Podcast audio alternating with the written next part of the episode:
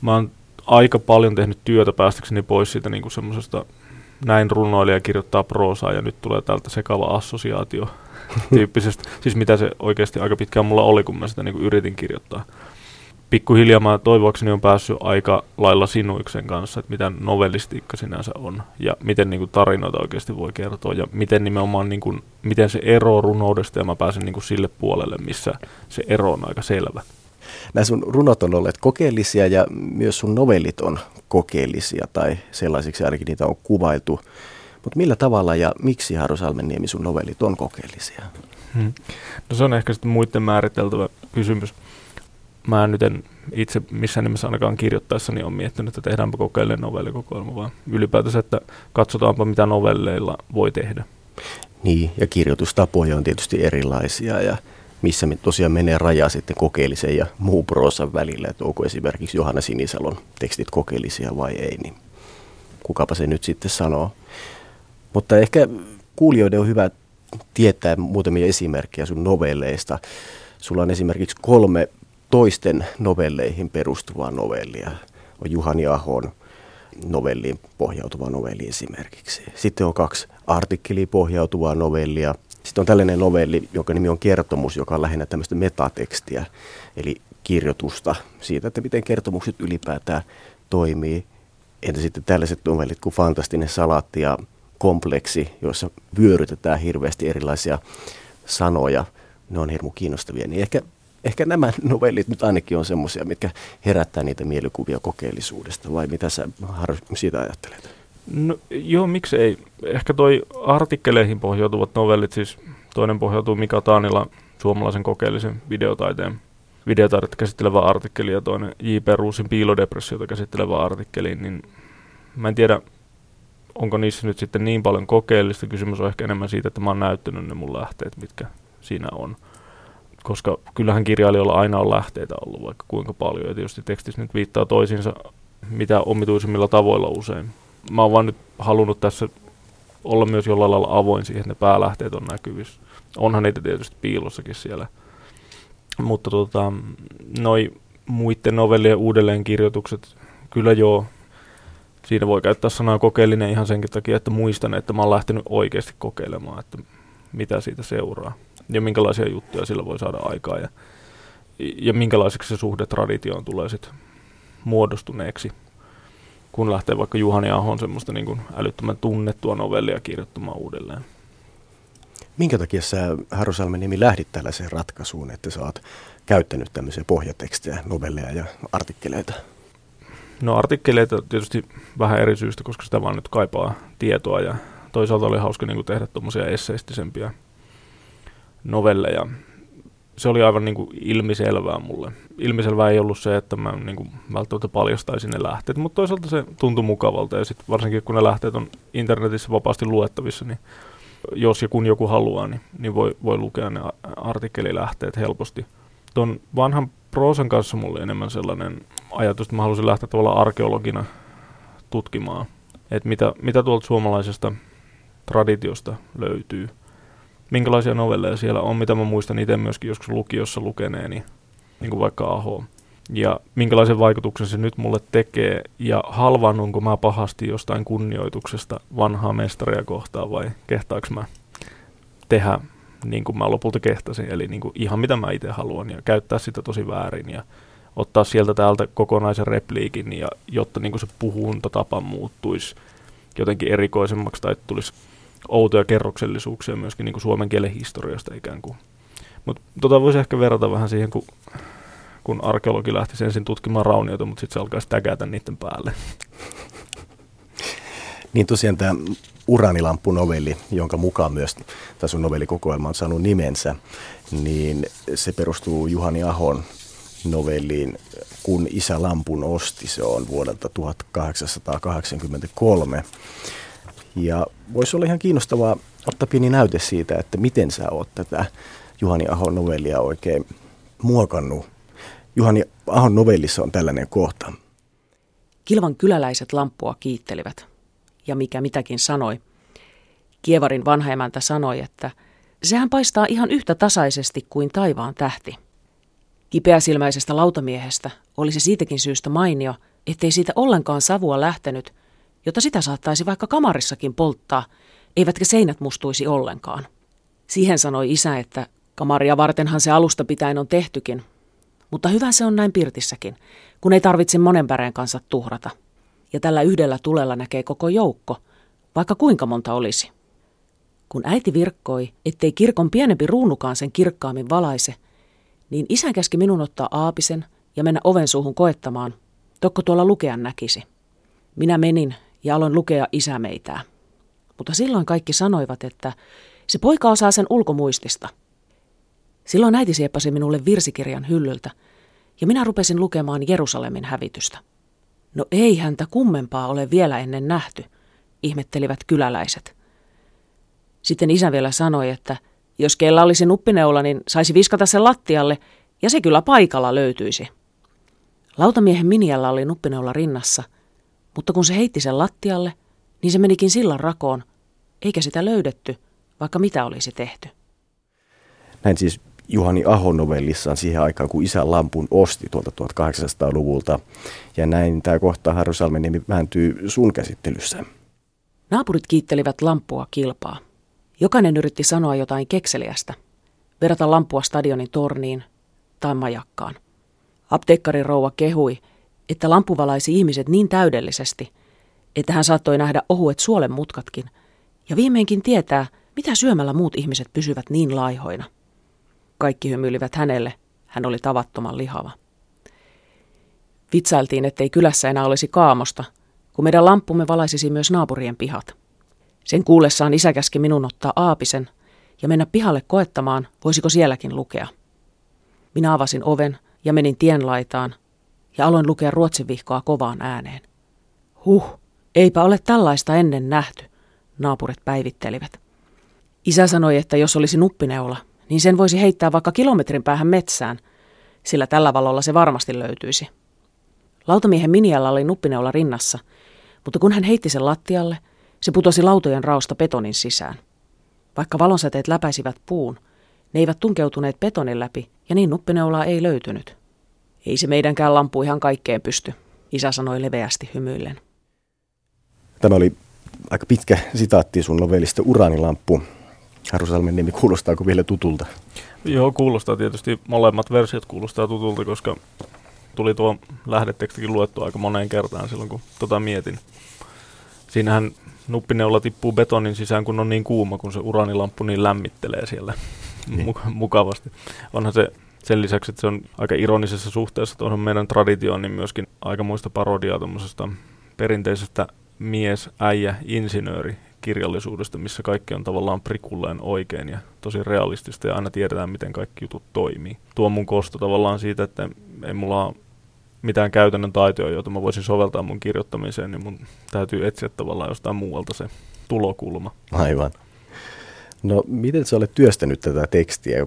Kuinka paljon sä olet säilyttänyt sitä vanhaa Juhani Ahoa ja kuinka paljon sä olet pistänyt niin sanotusti omiasi? Onhan mä siihen omiani laittanut aika lailla kyllä sen Ahon tekstin pohjalta. Toi on selvästi röyhkeä noista uudelleenkirjoituksista siinä mielessä, että mä oikeasti olen käyttänyt sitä Ahon tekstiä aika paljon. Se Krematorio-niminen teksti, joka, joka on sitten kokoelmassa seuraavana ja jolla on silläkin lähdetekstinsä, niin on jo sit paljon poikkeavampi. Ja samoin sen viimeinen tarina, joka kans perustuu lähdetekstiin. Mutta se on niin kummallista. Kyllähän jossain vaiheessa tietysti noin rajat alkaa sitten hämärtyä, kun itse kirjoittaa tuollaista tekstiä. Että se kolmannessa versiossa niin ei ole enää ihan varma, että oliko nämä nyt suoraan sitä Ahon tekstistä vai onko tämä joku mun muutos. Ja mua aika pitkään itse asiassa kiinnosti myöskin koittaa sellaista novellia, jossa niin ei kirjoittaa sanakaan lisää itse, vaan muuttaisi lähinnä niiden tapahtumien järjestystä ja repliikkien paikkoja. Ja tavallaan niin pelaisi täysin sillä alkuperäisellä sanastolla, mutta yrittäisi luoda siitä uuden, uuden tarinan, mutta se oli yllättävänkin hankalaa, kyllä se kuulostaakin hankalalta, mutta se oli semmoinen älyllinen pähkinä, jonka läpi mä en kyllä päässyt, että, että kyllä niin kuin, jotta sen tekstin sai pysymään elävänä jotenkin mielenkiintoisena nykyajan ajan näkökulmasta, niin tuntui siltä, että siihen oli pakko kirjoittaa myös itse jotain lisää. Tosiaan kyllä mä itsekin näiden novellien lukijana koen, että varmasti näistä sun novelleista nimenomaan tämä Uranilamppu käytti kaikkein eniten ikään kuin suoraan sitä Ahon tekstiä pohjatekstinä. Sitten taas esimerkiksi tämä viimeisin novelli, jossa on, on Teuvo Pakkalan novelli taustalla, niin se ehkä laittaa sitä asetelmaa vähän uudella tavalla uusiksi. Joo, se menee aika kauas siitä niin kuin alkuperäisestä tekstistä, niin kuin tarkoitus olikin, ja se on paljon mm. laajempi, että ei siinä niin kuin sitä Pakkalan alkuperäistä tekstiä, niin se kuultaa sieltä vähän, siis todella vähän enää läpi. Et se, se mua niin kuin kiinnostaakin, että mitä sinne väliin jää, kun ottaa niin kuin yhden kaunokirjallisen lähdetekstin, ja sitten on se oma kirjoittamistaito, ja sitten kun tavallaan pitää kuitenkin yrittää ammentaa siitä lähdetekstistä niin paljon kuin pystyy, ja, ja sitten se niin kuin nitkauttaa sitä omaakin ajattelua selvästi pois raiteelta. Et se on musta niinku kiinnostava semmoinen, että sitä luulisi ehkä, että se on semmoinen, niinku, että mä kontrolloin sitä aika hyvin ja älyllisesti mietin sitä, mihin se menee, mutta ei, ei siinä kyllä kontrollin tunnetta ole paljon. Et mä oon kokenut, että on paljon helpompaa lähteä itse kirjoittamaan ihan mitä tahansa novellia, jossa mä nyt voin keksiä vaikka, sanotaan nyt vaikka tästä meidän tilaisuudesta nyt, että niin kuin kirjailija tulee haastattelu ja sitten se alkaa mennä jollain lailla mönkään ja toinen voisi kaatua nyt tässä tuolilla ja mitä sitten tapahtuisi muuta. Niin kyllä mä niin kuin aika helposti lähden sellaista kirjoittaa, ei se, se, se ei ole niin kuin mulle silleen hankalaa, se niin kuin, ei ole semmoista niin kuin valkoisen paperin kammua. Mutta sen sijaan tuommoinen niin tumman paperin kammo, jossa on jo jonkun toisen teksti, ja sitä on niin kuin paljon, ja sitä haluaisi mielenkiintoisella tavalla käyttää, niin se, se on niin kuin mulle paljon hankalampaa. Ja sen takia mä viime kädessä on tuohon lähtenytkin, että se on niin kuin kiinnostanut haasteena, koska se oli niin vaikeaa. Tumman paperin kammo. Sä mainitsit, että sä oot kertonut ja kielentänyt suoraan tässä sun novellikokoelmassa, että sä oot hyödyntänyt näitä novelleja ja myös artikkeleita. Se tulee kerrottua siellä ihan kirjan viimeisillä sivuilla. Mm. Minkä takia se tieto on sitten nimenomaan siellä lopussa? Ehkä se nyt kuitenkin on kiva, että ensimmäisellä kerralla saa lukea vailla mitään pohjatietoa. Nythän me ollaan sitten pilattu No ei se mitenkään, enkä mä niinku koe myöskään, että se, se olisi välttämättä niin radikaalisti muuttaisi sitä lukukokemusta, koska aika harvassa varmaan ne lukijat, jotka ei aavistele, että tässä on varmaan jotain lähdetekstiä välillä mm. käytetty. Mm. Ihan samalla lailla kuin, jos me ajatellaan fantastinen salaattitekstiä, jossa on tosi iso salaatti, joka kaikkien kuulijoiden kannattaa heti koittaa tehdä kotona. Joku 200 ainesosaa suunnilleen ja välillä vähän aakkosjärjestyksessäkin jotain eksottisia hedelmiä, niin kyllähän Wikipedian hedelmäosio kävi tutuksi kirjoittaessa ja myöskin niin tietyt juustoluettelot ja muut. Että niitä mä nyt en tietenkään siihen silleen kertonut, että hankinpa tietoa näistä juustoista, mutta toisaalta jätinpähän siihenkin niin kuin semmoista kiusallista aakkosjärjestystä välillä siihen novellin sisään ikään kuin, että siitäkin niin kuin aavistaa, että on tässä selvästi jotain lähdettä. Että joku luettelohan tässä täytyy olla takana, tai joukko luetteloita ja muuta. Että. Tästä voitaisiin oikeastaan kuulla pieni sitaatti, niin että kaikki pääsee kärryille, mistä on kyse, ja nimenomaan tässäkin otetaan aakkosjärjestystä tuolla loppupuolella. Tässä taitaa olla myös kaalia. On siinä muutamiakin kaalilajikkeita. Siinä on ihan tavallista kiinankaalia, parsakaalia – kurtukaalia ja kukkakaalia, lehtikaalia, ruusukaalia ja kyssäkaalia. Lisäksi laitoin vastapainoksi joitakin harvinaisempia ja jännittävämpiä makuja. Pinatti Kiinan kaalista Välimeren kaaliin ja hoikkalitukaaliin. Toivottavasti monipuolisuuden huomaa. Välillä kaalit ovat sellaisia, että ne tahtovat ikään kuin piiloutua, vaikka toisaalta pavut pääsevät silloin paremmin esille. Voisi melkein sanoa, että maustetut pavut antavat varsinaisen maun. Siksi yritin olla todella tarkkana papujen ja herneiden suhteen. Ne tummat ja mausteiset ovat chilillä maustettuja tavallisia mustia papuja, mutta niiden lisäksi joukossa on myös kidnipapuja. Käytin myös tavallisia herneitä ja kikherneitä, tarhapapuja, mungopapuja, atsukipapuja, soijapapuja, maapähkinöitä, linssejä, aavistuksen verran sinimailasta, härkäpapuja ja apiloita. Ei silti tarvitse ajatella, että tämä olisi tullut mitenkään kalliiksi. Minä nimittäin poimin tähän aika paljon villiyrttejä. Niin kuin olette ehkä huomanneet, salatissa on ahomansikkaa, isomaksaruohoa, järviruokoa, ketohanhikkia, koivua, kuminaa, leskenlehtiä, maitohorsmaa, niittysuolaheinää, osmankäämiä, jokunen piharatamo, piikkiohdake, punaapilaa – ruusunlehtiä, siankärsämöä, vadelmaa, valkoapilaa ja voikukalehtiä.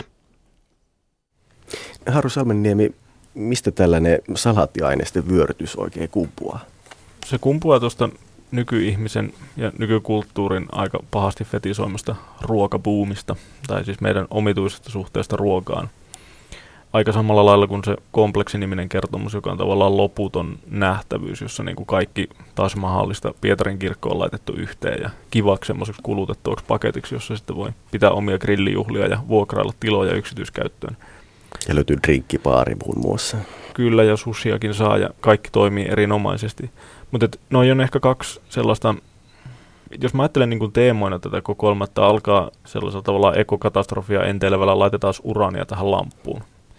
Ja sen jälkeen tulee krematorio, jossa niin kuin tosiaan suurella innolla nuoret miehet rakentaa krematoriota. Niin siinä on niin kuin ehkä kaksi semmoista voimakasta dystopista allegoriaa siitä, mitä tällä hetkellä tapahtuu. Toki siis täysin niin kuin ylivireisiä, mutta yhtä kaikki niin kuin perustuvat ma- maailman tapahtumiin.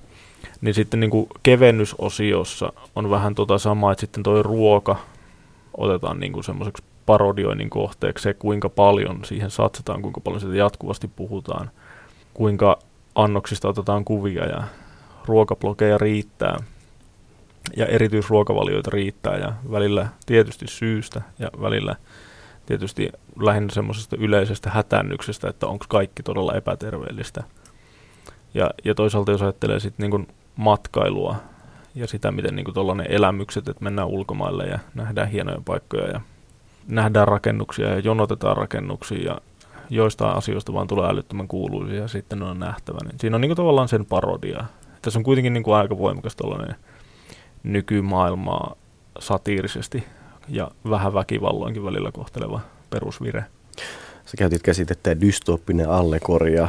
Mitä se oikein tarkoittaa? No lähinnä mä ajattelen nimenomaan sitä, että jos me katsotaan niin vaikka äärioikeiston nousua Euroopassa – niin mulla ei ole ehkä niin kuin kuitenkaan, vaikka on valmistunut valtiotieteellisestä aikana ja periaatteessa pitäisi olla ihan hyvätkin keinot niin kuin käsitellä asiaa, niin en mä lähtisi niin kuin siitä omalla taidollani nyt esimerkiksi kirjoittamaan mitään kaiken kattavaa esseitä. Mutta tuollainen allegoria, missä selvästi jotain karmivaa on tapahtumassa, eli siis jonkinlaista dystopia kohti ollaan menossa, mutta sitten älyttömän iloisesti lähdetään krematoriota rakentamaan ja lauletaan vähän laivalla ja seilaillaan ja katsotaan, kun niin krematori on kaunis kuin temppeli, niin, niin sen kaltainen tavallaan allegorinen kuvaus tästä hirviömäisistä ajoista tai noista tendensseistä, joita tällä hetkellä maailmassa ja, ja Euroopassa on, niin, niin tuntuu mun mielestä niin kuin sellaiselta niin tärkeältä, että siitä kannattaa kirjoittaa.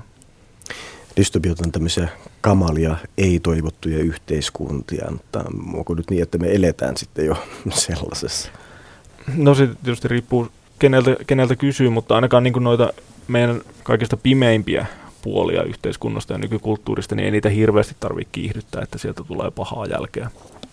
Et jos ajattelee tota Sulo M. Hytösen Uninimistä novellia, johon se krematorio teksti perustuu, ja siinä on niin kuin tuollainen vanha vasemmistolainen niin kuin oikeastaan sosialistinen ideaali, missä, missä sitten satamatyöläisten liitto tehokkaalla lakkoaseellaan alkaa toteuttaa yhteiskunnallista utopiaansa, niin, niin se oli musta kiinnostavaa, että, että ei sitä hirveästi tarvinnut muuttaa, että siitä tulee sellainen niin kuin kammottava dystopia, joka sopii tähän aikaan jotenkin erittäin hyvin.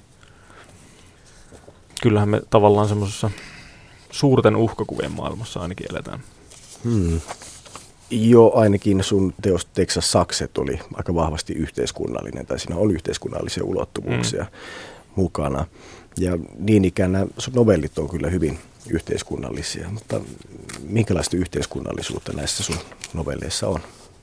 Niin, sehän riippuu, koska nehän kaikki ei tietenkään ole mitään niin kuin uuvuttavia allegorioita esimerkiksi, jotka pitäisi niin kuin osata lukea sieltä auki. Se tietysti riippuu novellista. Toi krematorio nyt on varmasti kaikista ilmeisin. Uranilamppu samoin.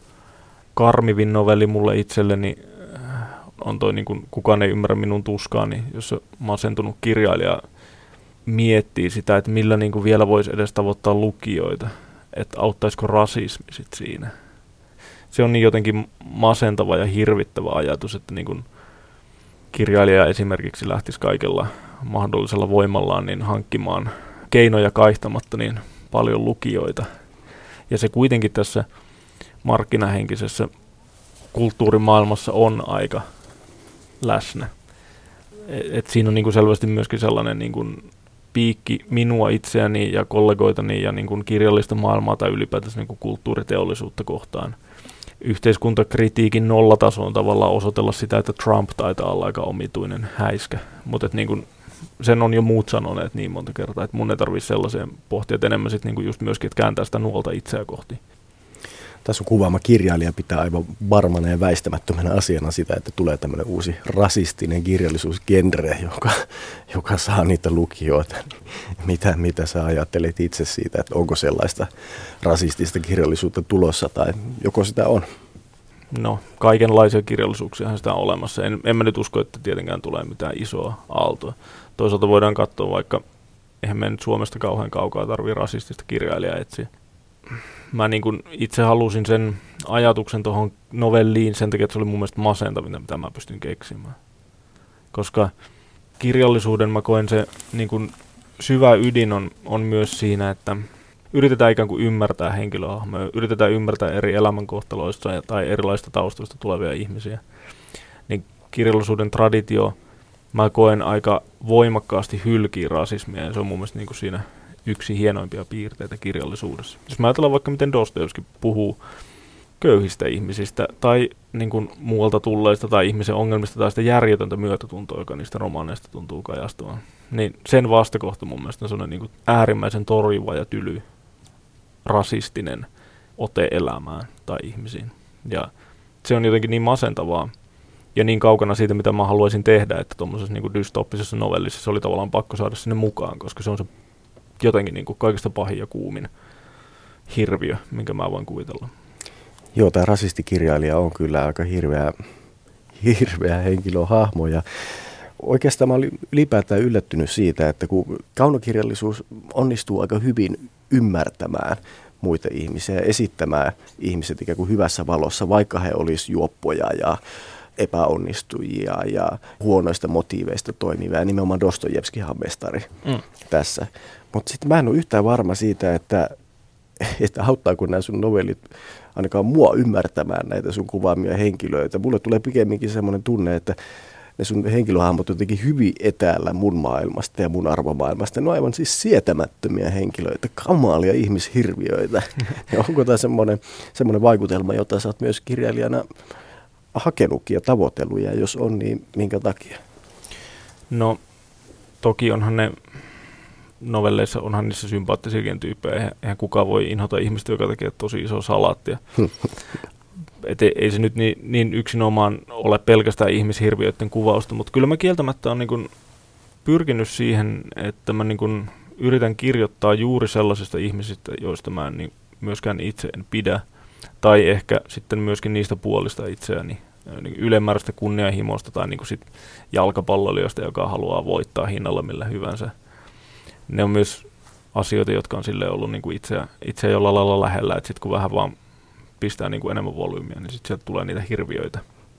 Mä koen, että meidän niin kuin nykykulttuurissa ylipäätänsä on vallalla uskomattoman armoton ihmiskuva, ja niin kuin nimenomaan ihmisen suhde omaan itseensä on hyvin armoton, pitäisi koko ajan treenata ja yrittää älyttömästi, ja tuloja pitää riipiä sieltä ja täältä, ja kukapa ei tässä prekaariarjessa uupuisi pahasti ja muuta niin tavallaan oli kiinnostava kirjoittaa tuollaisista tyypeistä, jotka ei koe sellaista itsestäänselvää empatiaa kärsiviä kohtaan, vaan pikemminkin on niin kuin voittaneet ja päässeet huipulle ja ne saattaa olla emotionaalisesti älyttömän tyhjiä ja kylmiä ja kuten sanoit myös ihmishirviöltä vaikuttavia. Mutta se oli mulle itselleni kyllä, kyllä mielenkiintoista ja mä, mä niin kuin koin, että se oli lähinnä näitä näitä muitakin teemoja, mitä tässä kirjassa on. Nimenomaan sitä niin kuin tiettyä sellaista dystooppisuutta ja mitä se tarkoittaa niin kuin su- ihmisen suhteessa omaan itseensä. Se on kieltämättä niin kuin välillä valvotuttanut öisin, että mikä tämä vaikutelma tästä kirjasta kaiken kaikkiaan on. Ja jos ei osaa lukea niitä parodisia tasoja sieltä, niin minkälainen kuva musta tulee kirjoittajana. Mutta sellaisia asioita toisaalta sitten auttoi käsittelemään se, että kun on vaikka Texas Sakset julkaissut ja siinäkin on aika niin kuin rajuja juttuja, eikä mua kuitenkaan kukaan niin kuin teljennyt silloinkaan mihinkään eristysselliin, niin eiköhän tämä nyt tälläkin kertaa jotenkin voida luottaa siihen, että ihmiset osaa yhä lukea. Joo, joo, ja oli hyvä, että sä mainitsit tämän aina voittua tavoittelevan jalkapalloilijan, koska hänessähän on sitten myös semmoista tiettyä sympaattisuutta Se kuvat musta tosi kauniisti sitä, että miten vaikka hän ei ymmärrä työttömiä ja hän ei ymmärrä epäonnistujia, niin siitä huolimatta hän on hyvin ahdistunut mm. hahmo ja kokee, että, että niin kuin hänestä itsestään ei ole mihinkään ja hän haluaa voittaakin ainoastaan läheistensä takia eikä itsensä takia. Joo, joo, se on totta, koska jost, jostainhan se niin voittamisen motivaatio pitää, pitää niin kuin ihmisen tulla. Ja sehän on mielenkiintoista se, mitä tavallaan esimerkiksi yhteiskunnan huipulla olevat ihmiset oikeasti ajattelee itsestään omasta toiminnastaan ja, ja kuinka oikeutettuja ne asemat sitten on. Millä lailla huippuurheilijat oikeuttaa omat tulonsa, jos ne lajit on sellaisia, että niistä tulee järjettömät tulot. Se, se on niin kuin, ei ole asia, joka mua nyt niin kuin päivän polttuvasti kaikista eniten kiinnostaa, mutta se on ilman muuta niin kuin se, itselleni ollut myöskin syvä mysteeri siitä, että mistä me ollaan saatu näin uskomaton kilpailuviet ihmisten välille. Että mm. mistä, se, mistä se oikeasti kumpuaa ja miten tavallaan, kun eihän kukaan kuitenkaan jaksa itsensä takia koko ajan voittaa ja laittaa itteensä tosi koville. Se ei kuulosta kovin uskottavalta. Että mua kyllä kiinnostaa toi niin kuin äärimmäinen kilpailuhenki ja tietysti tässä novellikokoelmassa tässä niin kuin uusi oikeiston teemassa myöskin niin jotenkin sopivasti nämä kaikki novelli henkilöthän kutsuu toisiaan tuollain sotilallisesti sukunimiltä ja kertoja kutsuu heitä myös sukunimiltä ja kaikki sukunimet on Lapua liikkeen entisiltä jäseniltä, mutta vaan niiltä vähän vähemmän tunnetuilta, että, että se ei silleen niin kuin tule niin ilmeiseksi. Mm, on muun muassa kustannustoimittaja Kareessa. Kyllä, kyllä. Mm. Aika monet näistä sun novellien minäkertojista on ylimielisiä, on paitsi kilpailuhenkeä, niin myös tämmöistä ylimielisyyttä. Kiinnostaako sua Haru Salmeniemi myös ylimielisyys? Joo, kiinnostaa ja musta tuntuu, että se on niin kuin itselleni siinä mielessä läheinen, että varsinkin aluksi silloin kirjailijaluaan ihan alkuvaiheessa, kun tuntui kuitenkin, että selkään ei taputtele kukaan, mutta päähän potkii aika moni, niin, niin täytyy niin kuin myöskin kehittää itselleen jonkinlaista ylimielisyyttä, siis defenssinä oikeasti, koska eihän muuta niin kuin pysty ottaa vastaan sitä, että ei oikein, siis että ei ymmärretä tai niitä tuloja ei ikinä vaan ole ja kaikki jotenkin niin uskomattoman vaikean tuntusta. Että se on niin kuin itsellekin ollut ihan niin kuin hyödyllinenkin strategia välillä, mutta eihän sitä niin kuin elämässä muuten pidä siis laajentaa niin kuin laajalle, että tota, ylimielisyys, niin se vaikuttaa aikamoiselta ansalta myös mun mielestä niin kuin noilla novellikertojilla. Ajattelen, että yksi etämättömimmistä tyypeistä on se elokuvaohjaaja, joka tota, oikeastaan haukkuu kaikki muut elokuvaohjaajat, paitsi oma itsensä ja siis sen muun niin kuin yleisen semmoisen, että silloin ne yritti semmoista ja ei semmoista pidä yrittää. Ja tietysti se haukkuu kaiken kokeellisen elokuvataiteen. Joo, mä itsekin olen sekaantunut tietysti teke- niin kuin kirjoittamalla kokeellisen elokuvan. Ja, ja tota, muutenkin on aina ollut kiinnostunut niistä tavallaan, niin kuin, miten nyt voisi sanoa, taidehistorian luusereista. Eli niistä, jotka on, niin kuin, ei ole isoja nimiä, jotka ei ole noussut siihen niin kuin kaikista – itsestään selvimpään klassikkoasemaan, vaan tehneet jotain niin kuin pientä ja omituista. Ja useasti ikävä kyllä ihmisillä on saattanut käydä aika huonosti, kun niin kuin taiteilijoiden henkilöhistorioita lukee. Mutta mua niin jotenkin huvitti tutkia tuota kokeellisuuden käsitettä tuommoisessa kokeellisessa kirjassa, niin nimenomaan se on se niin kuin täysin paatuneen ja ällöttävän vanhan setämiehen silmiin. Se jotenkin tuntui mulle niin kuin tärkeältä tavallaan haukkua itse se oma kirja ja kaikki ne omat rypistelyt siinä samalla. Joo, ja tämä vanha setämies, joka haukkuu kaikki, kaiken kokeellisen elokuvan, niin hän samalla tulee esitelleeksi sitten tätä kokeellisen elokuvan historiaa Suomessa. Ja tämä novelli perustuukin itse asiassa Mika Taanilan artikkeliin kokeellisesta elokuvasta Suomessa ja sä mainitsit, että sä oot itse ollut käsikirjoittamassa kokeellista elokuvaa ja eikö se ollut itse asiassa justiin Mika Taanila ohjaama? Joo, kyllä, kyllä. Kyllä, kyllä. Joo, ja mä tein Mikalle ikävän tempun sillä lailla, että mä niin laitoin hänen innoissaan siihen artikkeliinsa kirjoittamia juttuja, siis ikään kuin ne olisi ollut Kaleva-lehdestä tai jotenkin näin, että, että kattokaa miten innoissaan nämä hölmöt oli joskus 60-luvulla tämmöisestä ja tämmöisestäkin jutusta, että jopa tämmöisessä arvokkaassa maakuntalehdessä kirjoitettiin näin, ja sitten tietysti Mik- Mikalta lainaus. Joo, joo se, se oli tietysti niin kuin osa sitä nimenomaan, että haukutaan ja positioidaan se niin kuin haukkumisen kautta. Se tyyppi maalaa itsensä tavallaan täysin kulmaan ja sitten tulee mainostaneeksi kaikkea sitä kokeellista kiinnostavaa elokuvaa, mitä Suomessa on aikanaan tehty. Mä luin myös sen Mika Taanilan artikkelin ja siinä oli, oli musta semmoisia kohtia, jotka jo niin kuin itsessään olisi, olisi musta melko, melko kaunokirjallisia. Kerrotaan esimerkiksi yhdestä yhdestä sensuuritapauksesta, miten keskusrikospoliisi sensuroi tuon taiteen kuoleman Kelaan. Taiteen kuolema oli siis Videnin kokeellinen elokuva. Ja täällä on tämmöinen sitaatti, että viranomaiset tuhosivat taiteen kuoleman kelan iskemällä sen kirveellä neljään osaan ja polttamalla lopuksi sen uunissa. Tämä on Mika Taanila oikea artikkeli, mitä sä oot hyödyntänyt. Tämä kohta ei tainnut kyllä päätyä sun novelliin, mutta mun huomioon kyllä anasti tämä tämä kertomus tästä, että miten viranomaiset on iskeneet kirveellä neljään osaan jonkun taideteoksen. Joo, se, se on erikoisesti tehty ja nyt ollaan lähdekirjoittamisen ytimessä, koska mäkin muistan, että siis luin Toni olin silleen, että huppi leijaa, ai tuollain kävivät tekemässä, mutta ei noin värikkäälle kohdalle löytynyt mitään järkevää käyttöä siinä niin kuin novellissa, jota mä olin kirjoittamassa. Ja tavallaan aina kun lähteet muuttuu aivan liian mielenkiintoisiksi tai niistä tulee niin kuin aivan jotenkin övereitä uusia, joko tuommoisia anekdootteja tai ihan uusia näkökulmia, niin silloin ollaan niin kuin helposti ongelmissa siis kirjoittajan näkökulmasta, koska ne saattaa olla huomattavasti kiinnostavampia kuin se mun oma teksti, ja eihän se ole hauskaa. ja totta. Mutta ei me puhuttiin siitä ylimielisyydestä, niin Harry Salmeniemi, miten kirjoitetaan tämmöinen ylimielinen hahmo? Miten se ylimielisyys saadaan tekstiin? No musta tuntuu, että melkein minkä tahansa sellaisen hahmon voi vaan kirjoittaa, kun tonki itsestään ne hyvät tai pahat puolet esiin, että mä muistan, että mä sain siis Mannerlatte elokuvan käsikirjoituksen valmiiksi, ja sitten seuraavana päivänä mä kirjoitin ton niin todella ylimielisen ohjaaja hahmon, joka haukku kotimaisen tradition, johon Mannerlatte nojaa. Ylimielisyyttä on sen verran nähnyt, ja sitten se on niinku itsellekin tosiaan tuttu, ja se ollut ihan hyödyllinen defenssistrategia jossain vaiheessa, että ei mulla niinku ollut mitenkään vaikeuksia päästä siihen. Me ollaan yleensä kuitenkin ihmisenä huomattavasti monimutkaisempia ja niinku moniulotteisimpia kuin mitä niin kuin aluksi itsestämme uskotaan. Tämä ainakin on mun kirjoittamiskokemus, että ei, ei, niin kuin, ei mulla ole vaikeuksia jotenkin hypätä ihan erilaisiin fiiliksiin. Tai, tai niin kuin en mä ajattele, että ne on musta jotenkin erillisiä. Että kyllähän nyt, kyllähän nyt jokainen on joskus ylimielisen hetken kokenut. Että on se sitten muisti jostain matematiikan tunnilta, missä itse saa ratkaistua jonkun tehtävän ja sitten ihmettelee, että mitä noin muut tuolla vielä laskee. että et se voi olla jotain hyvin pientä, mutta en, en mä niinku kokenut siinä mitään ongelmaa hirviöitä ei tarvitse etsiä kovin kaukaa. Että kyllä ne niin kuin tuolta oman tajunnan perukolta löytää, että kun ottaa vaan sen niin kuin filterin semmoiseksi, että suodattaa siitä kaikki muut kivat jutut pois. Eli hirviöitä onkin meissä kaikissa, huhu. No näin mä ilman muuta ajattelen. No mitäs kuitenkin, kun näissä sun novelleissa on se dystooppinen juonne ja yhteiskunta on aika karu ja povataan uudenlaista rasistista kirjallisuuskedreä ja on monenlaista ahdistusta ja on ylimielisiä ja elämähyveet hylänneitä ihmisurpoja, niin onko meillä Mahrusalmeniemi mitään toivoa enää? Miksipä ei olisi, ja, ja yksi toivohan on tietysti kirjallisuudessa ja taiteessa ja monissa semmoisissa niin hyvissä jutuissa, mitä koko ajan nähdään.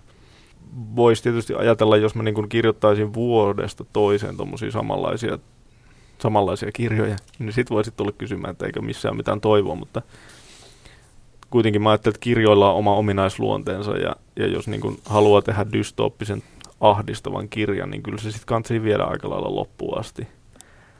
Mä voin etsiä sitä toivoa jostain, jossain muussa kirjassa, ja sitä varmasti löytyy mun runoteoksista hyvin paljon. Tämän kirjan puitteisiin se toivo ei oikein kuulunut. Että kyllä mä itsekin olin vähän pahoillani siitä, että sitten siinä viimeisessä kertomuksessa, jossa alun perin oli se söpö lapsi, jota vaan kutsutaan hassusti sukunimellä, niin oikeastaan siitäkin tuli ihan, ihan tavattoman synkkä synkkä story, mutta tota, se, so, se sopi tähän kirjaan ja, ja olihan mulla niin kuin aluksi ihan hirveä määrä novelleja, joista osa oli siis tosi kauniita ja niin kuin kauniita ihmissuhteita ja kaikenlaisia niin kuin hienoja ystävyystarinoita ja kaikkea muuta semmoisia, mutta mä sitten niin kylmästi vaan otin ne pois ja ajattelin, että mä käytän niitä seuraavassa kirjassa, jos, jos sellaisen teen. Eli Harry Salmeniemi, sulta on nyt sitten luvassa seuraavaksi tämmöinen iloinen kirja. Ja ne kaikki mun kesähitit tulee sitten seuraavaksi. Joo. Ei, mutta, mutta ihan tosissaan, niin en mä, niinku, en mä koe, että siinä olisi mitään järkeä, että pitäisi niinku emotionaalisesti tavallaan saman latauksen kirjasta toiseen. Että kyllä mä niinku haluan laajentaa jollain lailla sitä, että miltä mun kirjat tuntuu. Että ei mua niinku kiinnosta pelkästään kirjoittaa ahdistuksesta tai masennuksesta tai yhteiskunnan pimeistä puolista. Että kyllä niinku haluan kirjoittaa muistakin asioista. Mm-hmm. Et itse asiassa se on yksi juttu, mitä mä tällä hetkellä mietin aika paljon. Siis oikeasti, että niinku käy läpi kaikkea semmoisia hyviä juttuja, mitä on sattunut elämässä ja, ja semmoisia niinku positiivisia taidekokemuksia esimerkiksi, joista on selvästi tullut sellainen olo, että tähän on niinku ilmiselvästi tosi merkittävää ja hienoa. Ja niistä on, mä koen, että on paljon hankalampi kirjoittaa kuin tämmöisistä dystoppisista aiheista, ja sen takia varmaan sitä kohti olisi ihan hyvä mennäkin.